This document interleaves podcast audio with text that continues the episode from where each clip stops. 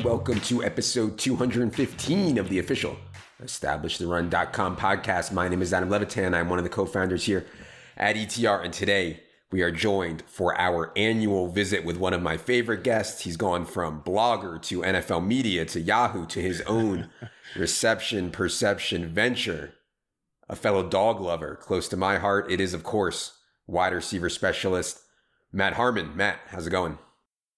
Things are great, Adam. I appreciate you having me on as always. And yes, the dogs are uh, ever present in the heart, but I'm sure you can uh, relate to this. I had to kick both of them out of the room, you know, to like much protesting. They listen almost 98% of the time. That 2% is usually like time to hit the road for pods to start, you know, then they don't want to leave. So had to had to escort them out like a like a security detail or something. But yeah, I mean, I'm sure you can relate. It is a it's a good good life right now with the the website, and then obviously always with the dogs. Obviously, I actually uh, I'm getting bookshelves installed behind me on Monday, and I was thinking about getting a bookshelf installed like where I could fit a dog bed on it. So then behind me would be a live dog during the show instead of you know the bobbleheads or the Adam Schefter bookcase or whatever. I'd have a live dog behind me during the show for the for those of you who are watching on YouTube. So yeah, get yourself a big ass floor pillow like this one here. Like mm-hmm. nine, you know, sometimes if I if you know if it's a podcast I don't care about, obviously ETR is top priority. you know, sometimes I'll let the dogs in here and they'll you know just wander in and out. Usually you can see the bigger one, but uh, they they do enjoy that while you're uh, sitting here clanking away at stuff. All right.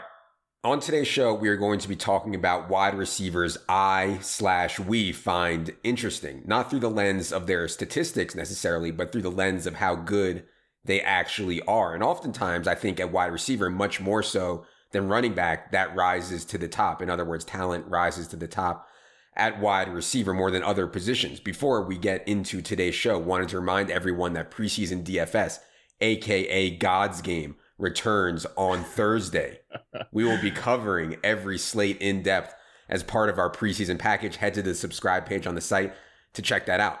Also, must remind everyone this show is indeed brought to you by our friends at Underdog Fantasy. Best way to get ready for your season long draft for DFS season is to be in the real money, best ball streets. The UI, the platform on Underdog is for sure by far the best. If you have our draft kit, you get up to $35 for free on Underdog. Please take their money. Do not waste it. Head to the best ball tab for more details there. All right, Matt, let's give the people a quick refresher on what reception perception is. I suspect many of them know, but perhaps some don't. In a one minute, how can you tell them what it is, why you do it, how does it work, what is reception perception?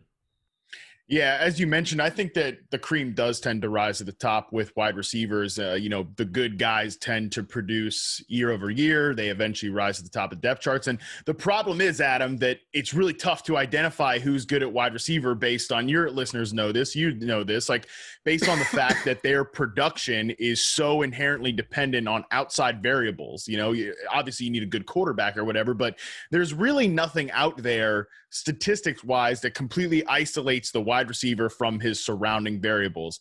I think reception perception, I'm more bullish on this now than ever. I think is the only thing that isolates wide receiver play from everything else. Just focuses in on how, the one thing the wide receiver can control, which is how often they get open, how often they run good routes, what type of routes they run. So and over an eight game sample for NFL players and college players are back this year as well.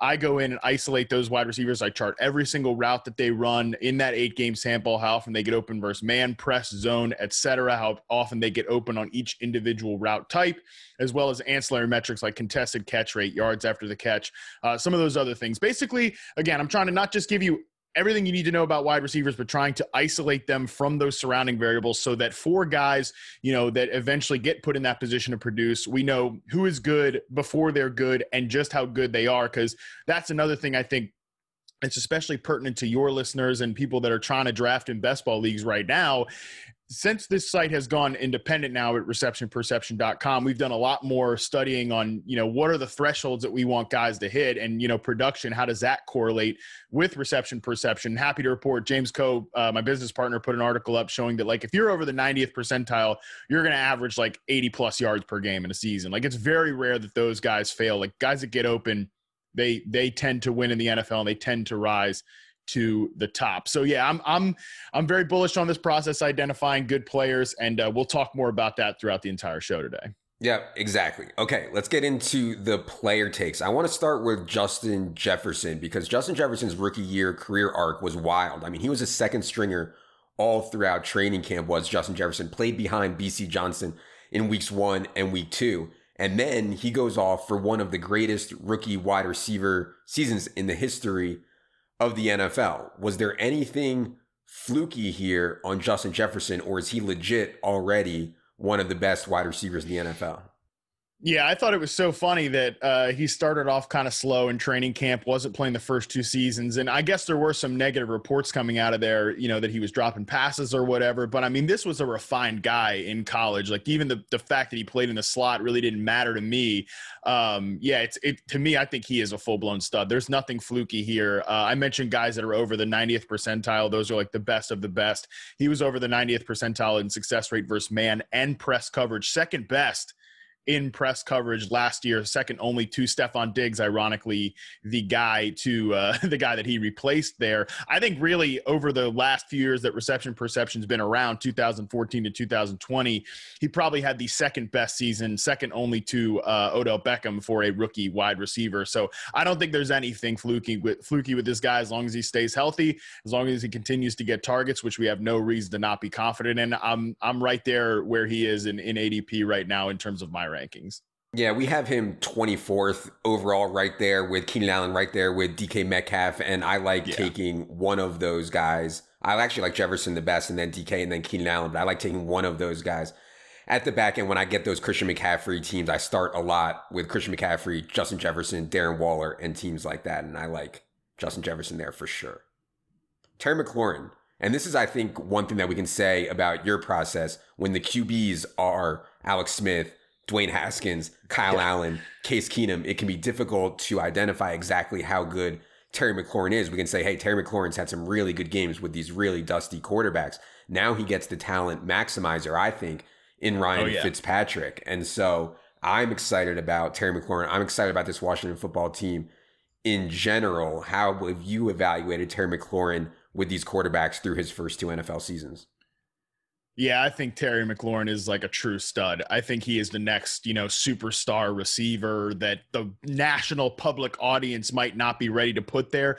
I'm ready to put him there. He was number five in success rate versus man coverage last year. I- ironically, he was right behind Allen Robinson at 78.6%.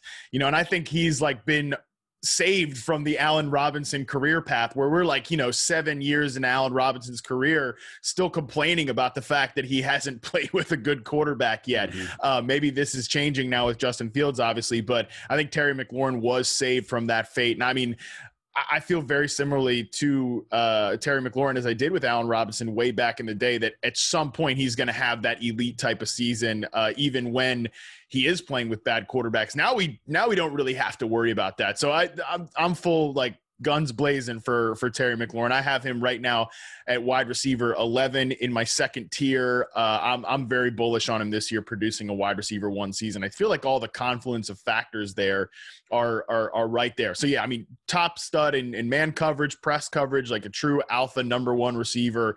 We should really have no hesitation when it comes to to McLaurin. He is an unbelievably good route runner for a second year player.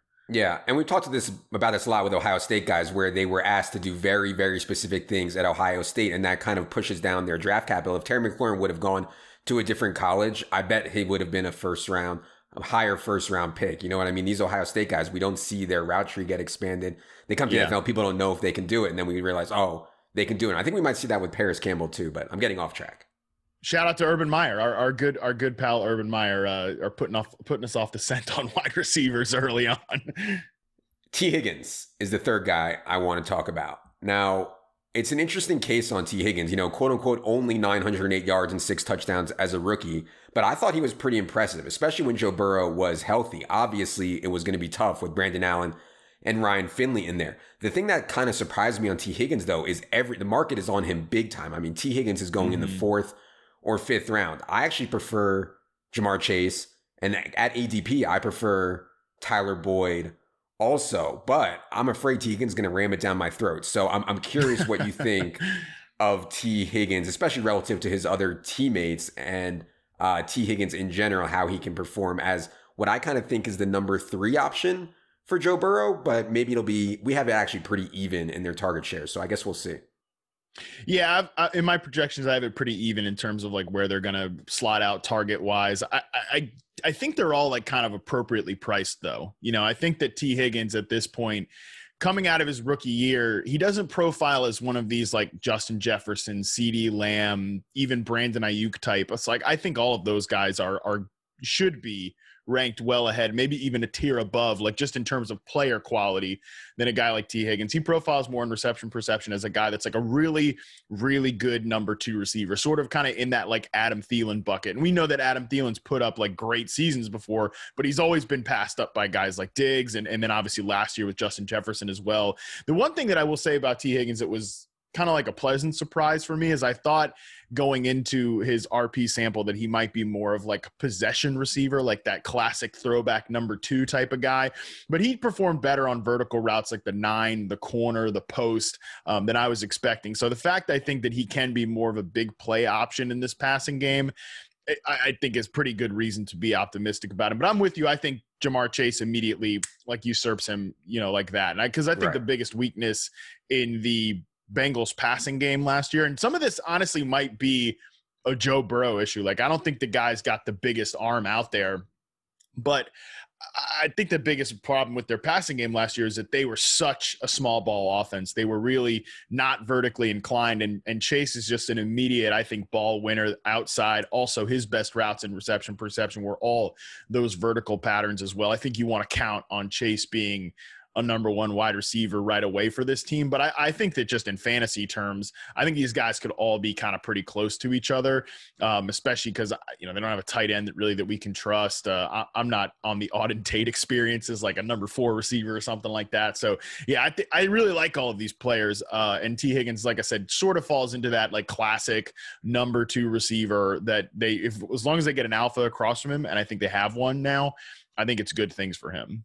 Uh, Ja'Marr Chase's ADP on underdog is 43, and Tee Higgins is only three spots behind at 46. I think the gap should be wider there. It sounds like you do as well, maybe, but yeah, I think the gap yeah. should be wider there. And let me just pull up Tyler Boyd. Yeah, Tyler Boyd is down at 74, his ADP, and we're we're ahead of market on Tyler Boyd as well. Have him 68th. Market is at 74th. So yeah, that's kind of how yeah, I feel for what about the Bengals for what it's worth, I have uh, I have Ja'Marr Chase, and also shout out to me uh, most accurate rankings last year in Fantasy Pros after like literally railing on rankings for my entire career. I think I, I think I've destroyed rankings at this point, man. Like we shouldn't even do them anymore. It's over. But as I quote uh, my rankings here, I have uh, I have Ja'Marr Chase like a whole tier ahead of Tyler Boyd and Tee Higgins, and I have Boyd and Higgins in the same tier. So right. I think that kind of shows where we're we're on the same page there. Exactly. Okay, let's go to this Jaguars situation and DJ Chark because I think this is really interesting. I think Trevor Lawrence is going to come in and immediately play well. I am a little bit concerned that Urban Meyer is just kind of a donk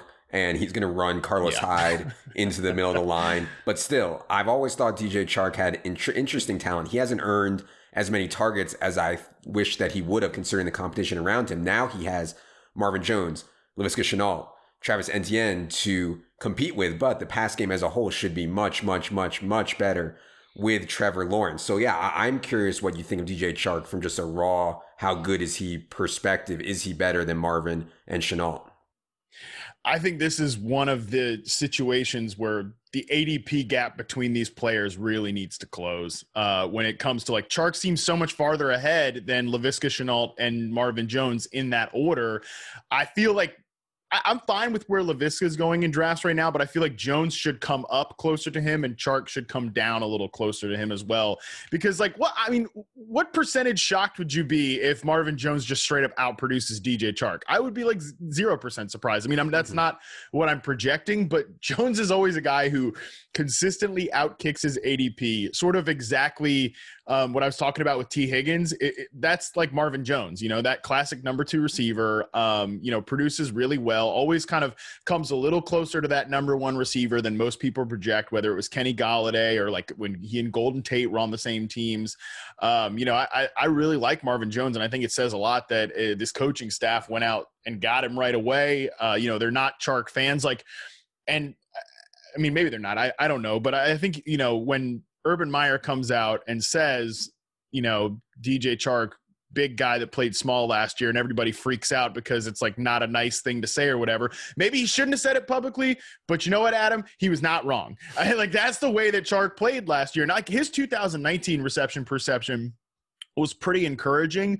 But whether it was injuries or you know just something else going on last year, he saw a near 10 percentage drop in his success rate versus man coverage down to like the 21st percentile. So you know I'm not saying like he's bad forever, but he did not play well last year. Mm-hmm. Even when you remove him from the fact that he was playing with like damn Mike Glennon and Jake Luton and Gardner Minshew or whatever, I don't think he had a very good season last year. So if he's coming in with like a blank slate on this coaching staff, I wouldn't be surprised if Jones becomes the preferred out outside guy here.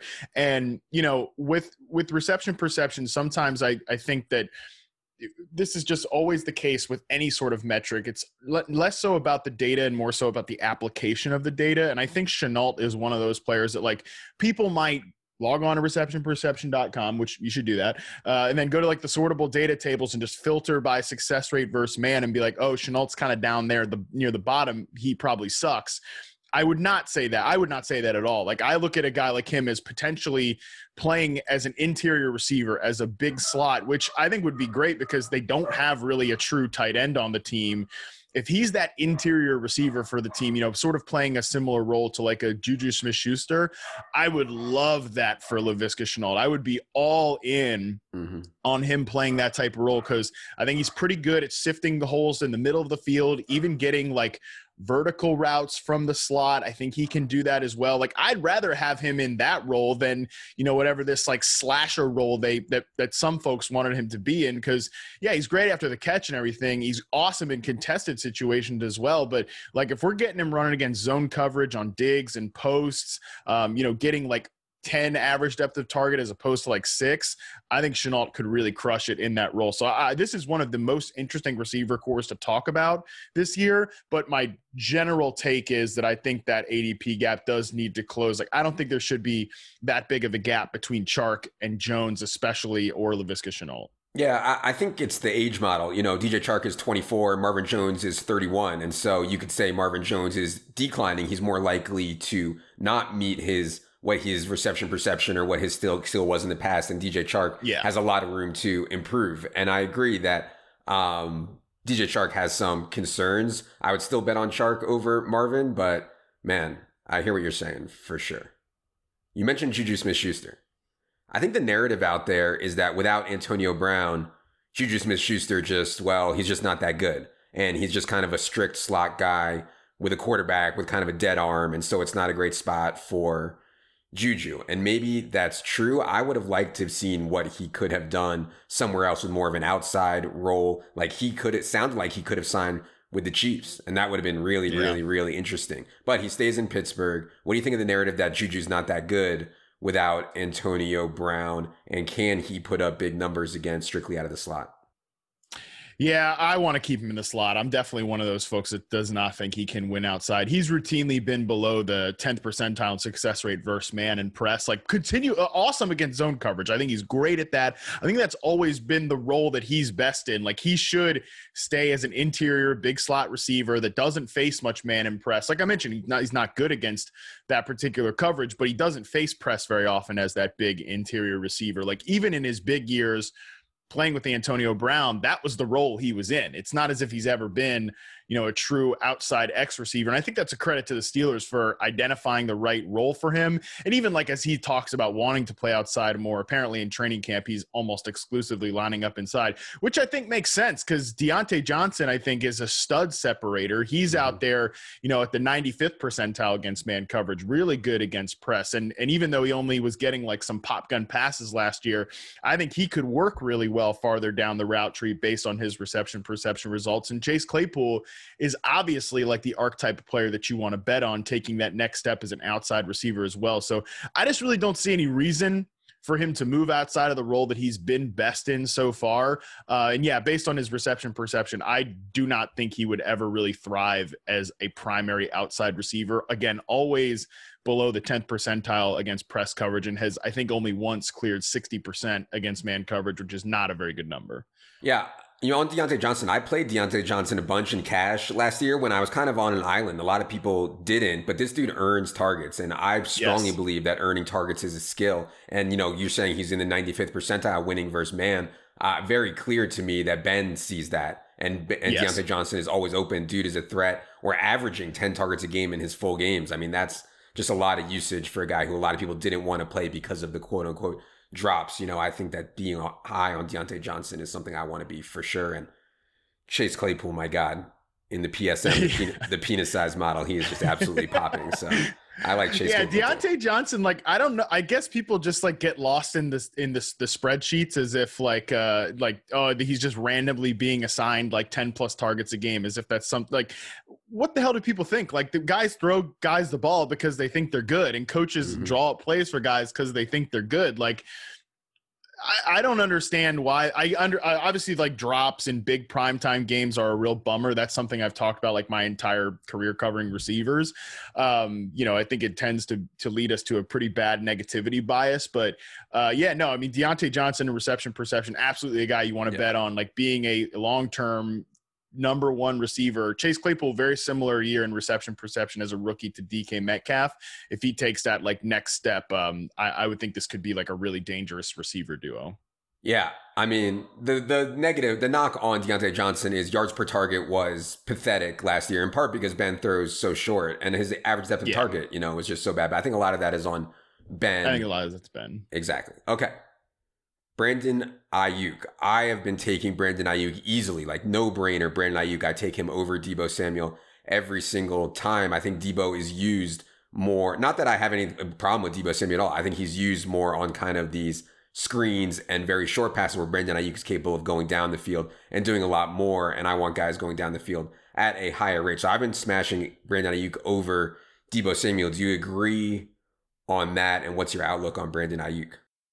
Oh yeah, Oh yeah, I mean Aiyuk is like the guy that coming into this year's charting process, surpri- coming out of it, surprised me the most. Um, I think Brandon Aiyuk back in college was a guy that you know you didn't see a lot of reps in terms of like him against press man coverage. You saw him against off, off coverage a lot, and even like some of the reps weren't great as a collegiate player, uh, I thought he might be more of like a Deebo Samuel type, you know, like a create created touches guy, get him yards after the catch. But man, you you mentioned it, like this guy in, in year one, he's out there uh, as like the the 49ers ex receiver, primarily lining up outside on the line of scrimmage, and was just awesome. Had an above average success rate on all but one of the routes in his perception perception sample, and that was the flat route. Like, who cares? You know, like we're talking about a player who wins downfield, lights up the route tree. Uh, you know, he was up there in terms of reception perception, 88th percentile against man coverage, also really strong numbers against press.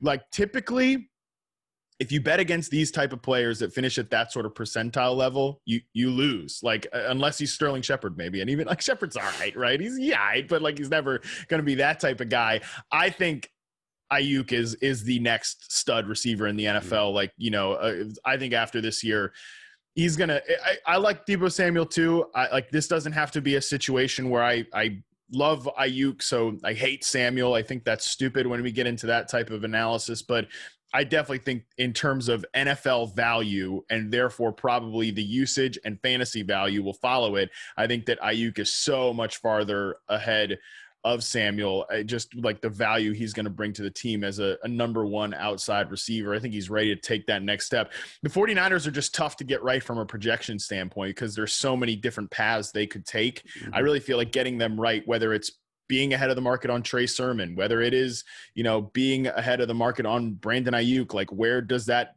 make George Kittle or Deebo Samuel fall? You know, what is the volume of this team and the efficiency going to look like when Trey Lance takes over? I really feel like getting the 49ers right this year is like the key to unlocking fantasy football.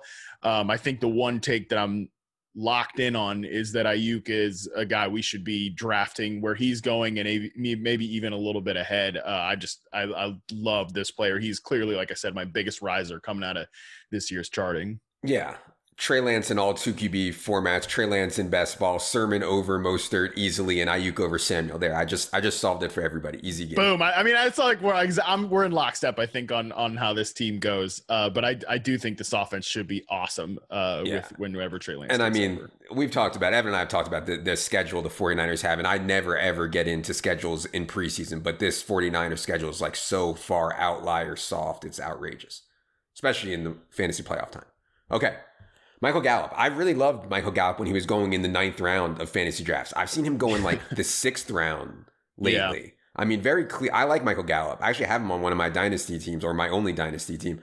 But I've seen him go in the sixth round now. I mean, he's clearly worse than Amari Cooper. He's clearly worse than CeeDee Lamb. They have Blake Jarwin. They have Dalton Schultz. They have Zeke and Pollard. And so I like Michael Gallup. I think that he will play really well when he gets opportunities. But man, it's asking a lot for him to go in the sixth round, I think.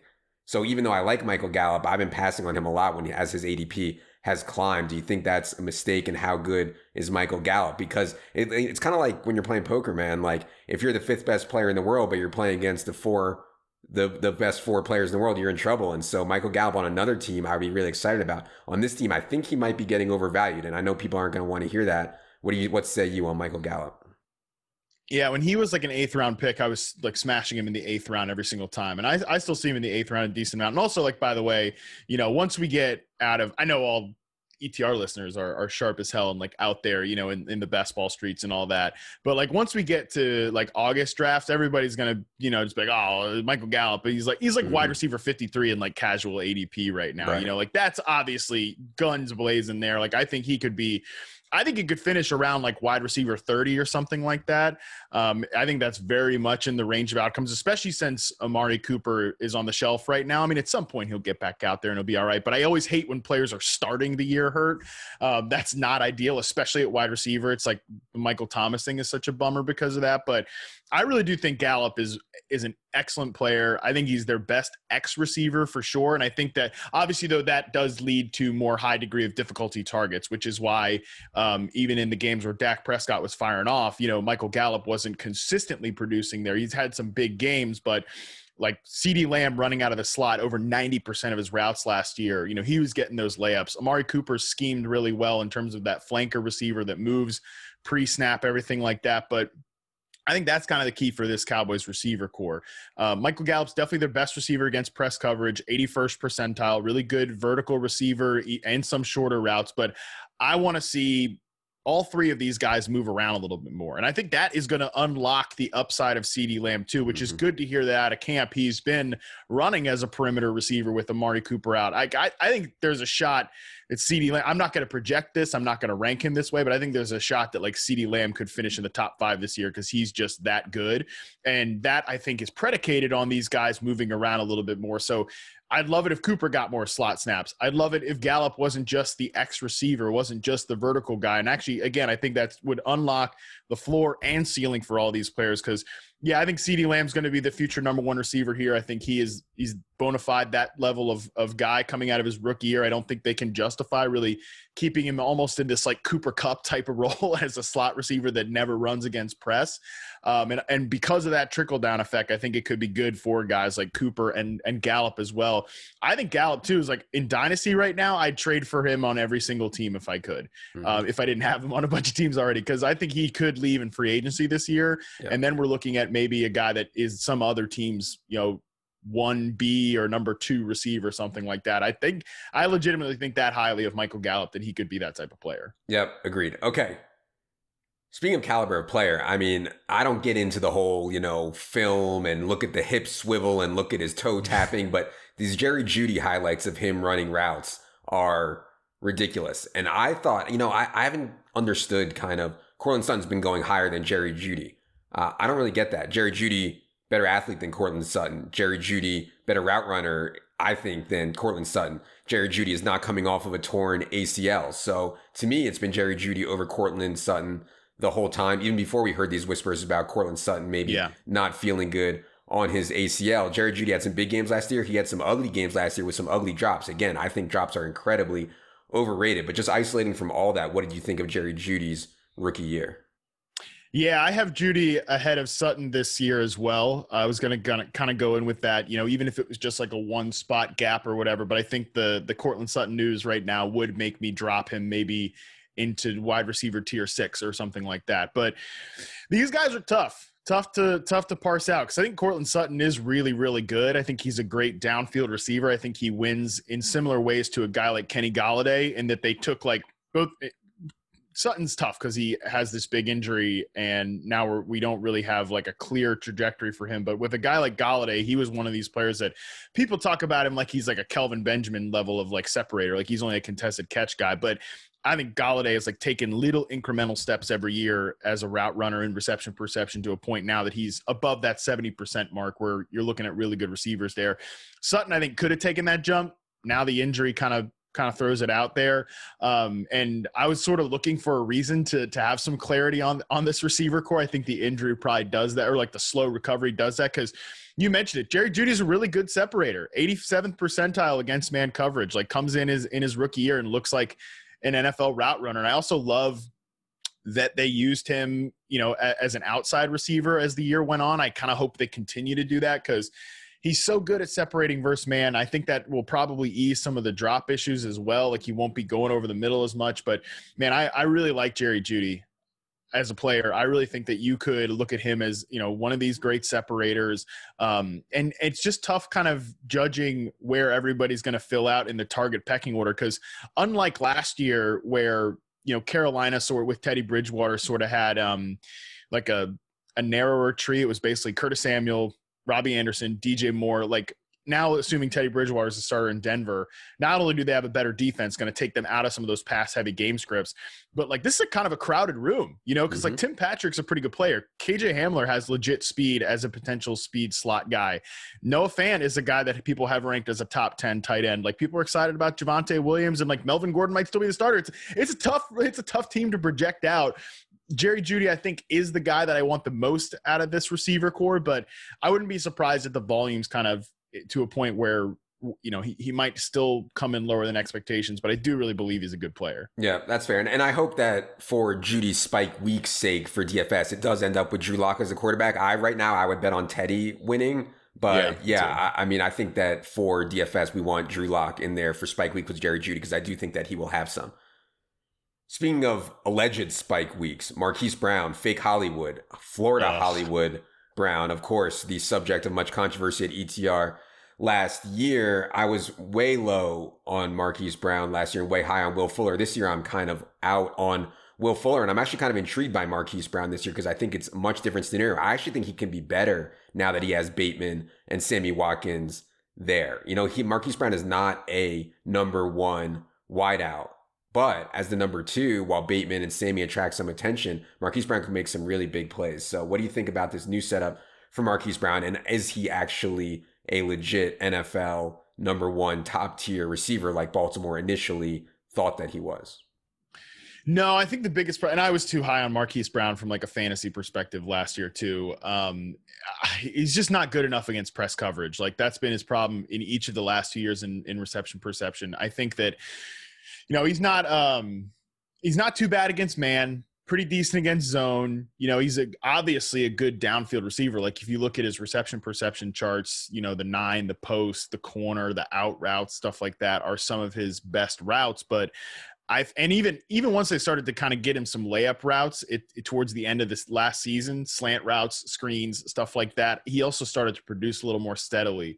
But I agree with you. Like he's a good he's a good player, but not a number one receiver. And I think Bateman is really the key to unlocking this receiver room because I love Rashod Bateman. I think he is a Justin Jefferson type of prospect um, in reception perception. You know, you can check out the profile on the website.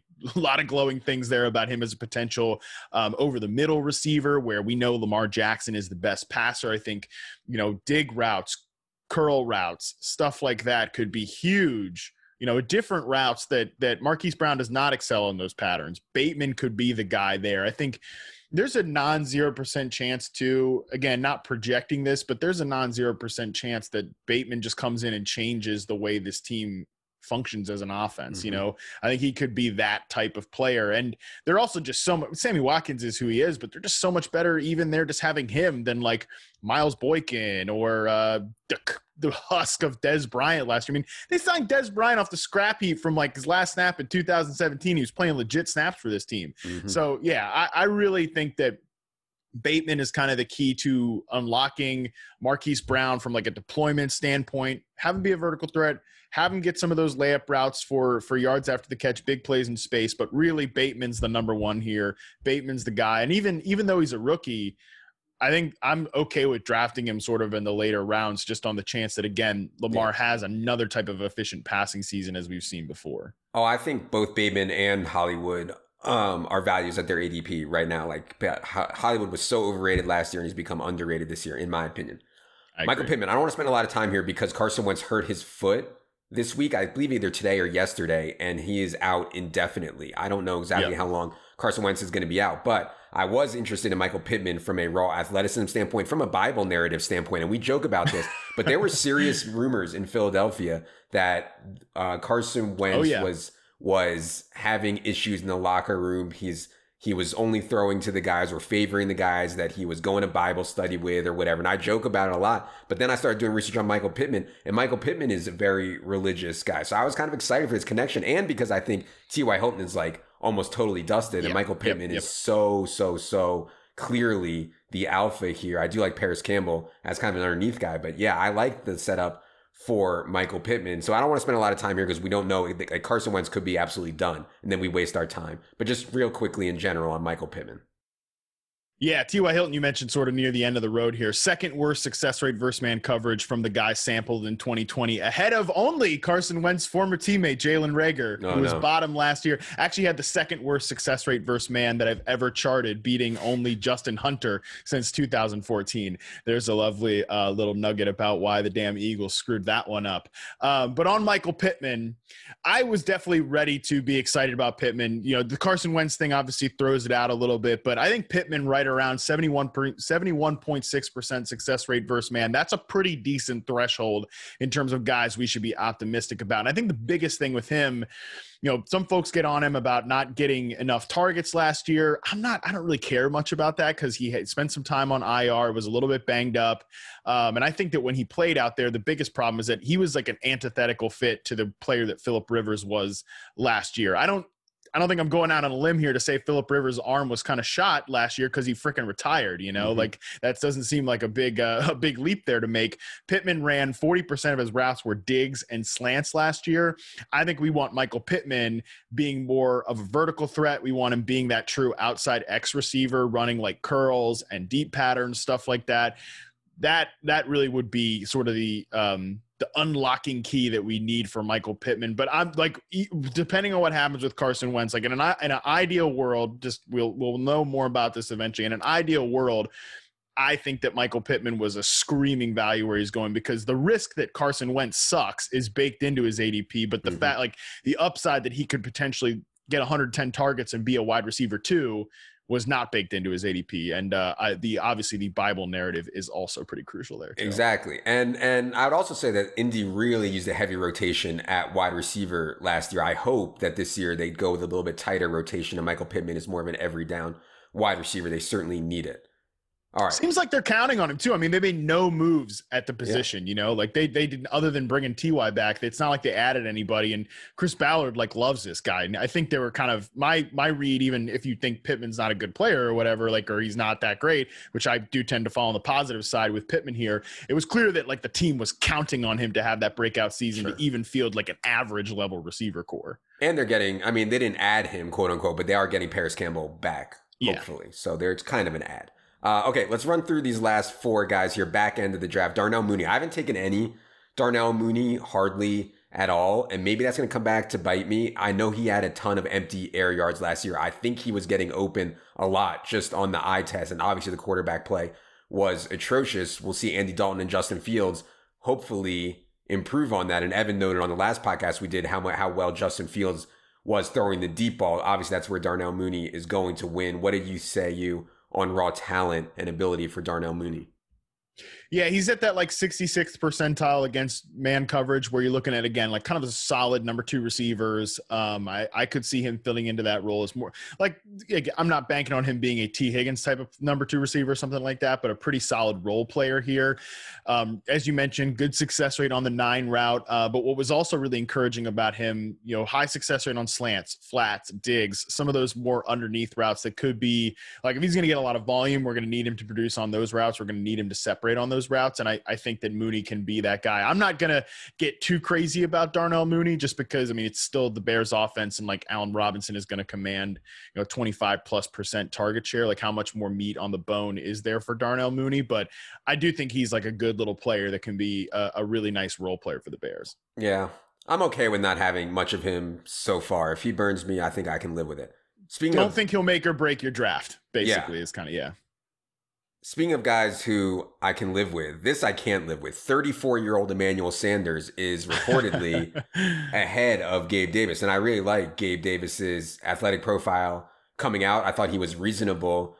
Uh, and as a rookie in this really exciting offense at age 34, and I don't, I you know, at this point, I don't care about what Emmanuel Sanders done in the past. At age 34, can Emmanuel Sanders still play? Because this offense, we know they don't throw the tight end a lot. They're going to be among the league leaders in pass rate over expectation. Josh Allen's going to be extremely aggressive. Like I want wide receivers in this offense. I hate taking 34 year old wide receivers. Can Emmanuel Sanders still play? Yeah, I think he can still play you know, but also one thing I will say, as you mentioned with like the age model and stuff like that, it, it, with reception perception, we one of the things that I'm I'm not always confident in, based on just some guys like Dez Bryant, who had like a really good season before falling off the cliff. Um, you know, Larry Fitzgerald sort of always saying at that same steady level or whatever. Um, age cliffs are something I'm always a little concerned with because mm-hmm. like it could go and it could just go like that. The one thing I'll say about Sanders is a contrast to a guy like Dez Bryant is Sanders like wins with route running and savvy and craft and stuff like that. And and that, he's always been a good player in reception perception because of that. I do think that game ages better than, you know, your Vincent Jacksons or your Dez Bryants, those type of players, stuff like that.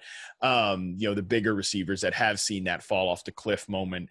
You know, so I get why Sanders is probably ahead right now. I'm not really that big on Gabe Davis. You know, I think he could be like a really good vertical threat role player type of guy, but I would think he needs a little bit more seasoning. You know, he was below the 20th percentile against man and zone coverage. I think he's mostly right now would honestly serve this offense better as the red zone receiver, as mm-hmm. the vertical receiver, which is great for like late round best ball stuff. But yeah, when I, I am like in my projections, I would have Sanders out producing him this year. But really, to me, it's just my read on the Buffalo receivers has been like, you know, and we'll see what, what like freedom fighter Cole Beasley, like whether he plays or not this year and like what his whole deal is. But uh, uh, to me, it's just been like Diggs, wide receiver one overall this year. Like the, the, the more change around him, it doesn't matter. I'm just locking that in. Yeah. No, I understand that. And I, I think what you're saying is what the Bills agree with. Gabe Davis as more of a role player and Manny Sanders as the more steady wide receiver two type. We'll see how long that lasts though. And you know, one yeah. of the things that we're trying to bake in, which is hard, to bake into the rankings is by the end of the year, who will you rather have, Manuel Sanders or Gabe Davis? Because by the time the end of the year comes, who knows what type of shape Emmanuel Sanders is, and it's really hard. At the beginning of the year, I totally agree. Emmanuel Sanders, Henry Ruggs. You know, Raiders go out and make him the wide receiver one in his draft class, in a pretty good draft class. And I always thought he was kind of the wrong fit with Derek Carr. Would he be a good fit with a better quarterback? Can it work with Derek Carr because Henry Ruggs, I mean, allegedly was getting other people open, was threatening the defense, et cetera, et cetera. Was not producing though. But this is why we have you. beyond the box score. What did you think of Henry Ruggs' rookie year? Yeah, Henry Ruggs like lined up all over the place. You know, like you said, was apparently doing some good stuff decoy wise. Who knows like how much of that is really true. I mean, you can watch it like you can watch these other Raiders receivers, and like I think Nelson Agholor's getting himself open. You know, I'm sure mm-hmm. there's little pop gun passes uh, to to Darren Waller that the defense is accounting for Henry Ruggs, all this stuff. But yeah, I think that in an ideal world, Henry Ruggs, like from a reception perception standpoint, profiles pretty similarly to like a poor man's Brandin Cooks. But as you mentioned, I don't know that this is the like quarterback and offense to do that with. I, I definitely would love to see like Henry Ruggs' best route is like the deep post, which I think is Brandin Cooks' best route. You know, again, pretty similar players, those two guys, but from like a pure talent perspective, like I don't know that I ever see Henry Ruggs being like a future number one receiver. Um, I like John Brown a lot in, in this offense. You know, if he can stay healthy, I would I would bet. And who knows? You know, who knows if he can stay healthy? But if, if both of these guys play 17 games, I would bet that Brown outproduces Henry Ruggs. Hmm. Okay. That would also break the age model, but okay, here we are. Yes, that is that is an age model problem for sure. But uh, yeah, I just think, like I said, I think Henry Ruggs could be a good like poor man's Brandin Cooks type of player. There's no real shot on Henry Ruggs. I'm just a I've long, long, long been a big John Brown guy, and uh, yeah. would love to see him give one last run here. All right, last guy we're going to talk about here is one of my personal favorites because in the 2019 preseason, Jakobi Meyers was going absolutely ham. Jakobi Meyers was, I mean to say he was like the MVP of the 2019 preseason an understatement. He absolutely dominated. And then I was thrilled to see him get a chance in the regular season and play really well. Jakobi Meyers did in the regular season. That said, this Patriots offense, I think, is going to be boring again. Kind of yeah. like how I think the Saints are going to play, kind of boring again without Michael Thomas. And so I'm not too, too excited about Jakobi Meyers. And his ADP has come up a lot lately. But, you know, he was very affordable for a while there, like around 14, 15. I mean, Jakobi Meyers, you were definitely printing there for a while. I think that you're high on Jakobi Meyers as a player. Shout out to Team Preseason. What do you think about Jakobi? Yes, shout out to team preseason. I really like Jakobi Meyers as a player. Would surprise me 0% if he's the most productive receiver in New England this year. Like for what that's worth, right? Because I could not I could not care less about the contracts that they gave Nelson Agholor and Kendrick Bourne. Like this team had money to burn and they absolutely needed warm bodies in the mm-hmm. receiver mm-hmm. room. And like Nelson Agholor is not great, but he was a really good vertical receiver. I think Jon Gruden, testament to Jon Gruden, like unlocked, uh, you know, Nelson Agholor as more of a vertical player than what the Eagles did as like a little pop gun slot guy. Got the best out of him. I think that would be a great role for him to play in New England, but he's like a fine starting NFL receiver. I think Jakobi Meyers is the more unknown guy here. Um, his profile is going to be up on receptionperception.com. Little little teaser there. Hopefully by the middle of next week, if not early next week. I think people are going to be excited. I think he's a good. I think he's a really good like player. It's just you know how much is this offense going to be worth for fantasy when they you know did did invest in two tight ends and i believe that says a lot about their intent with those two guys. With the receiver room though they could be still perfectly high on Jakobi meyers and go spend that money on those other players. That doesn't really bother me too much. i i loved drafting him where he was going like a you know a month or so ago. That was just like yeah an auto select there because i do i'm very very high on the player. Sure. Love it team preseason. We'll see who emerges to be on my coveted. I mean, this is what these guys live for. Who will be on Adam Levitan's first team all preseason this year? We'll see who it is, starting with the Hall of Fame game on Thursday. Very excited for that. All right, Matt, you've said it all. I appreciate you being here. Tell people where they can find you on the social media machines. Yeah, you can find me on Twitter at Matt Harmon underscore BYB. If you're looking for more reception perception stuff, which I hope you are after today's show, receptionperception.com is the place to do it. If you want to try before you buy, the methodology tab on the site is the best way to find out what all this information is, what it all means, and also you know, shout out to your guy, uh, Odell Beckham. His profiles are 100% free to read right now for people uh, if they want to get a taste of what you get when there's like there's like 60 plus guys on the website right now, rookies, veterans, old guys, the whole thing. Um, yeah, I hope people check it out. Sortable data tables. We also have a Discord as well. I know you guys have a Discord too, but there's always room for more. Uh, there's always room for more Discord. It's uh, it's nice to let the people talk amongst themselves sometimes. Uh, that is for sure. So yeah, I appreciate you having me today, man. This is always one of my favorite podcasts to do every year. For sure, appreciate it. We actually you mentioned Discord. If anybody likes to bet props, and my God, I I've been betting so many props. I mean you got to be in the Discord for the props. I mean, the props channel is is where it's at because these lines are moving so fast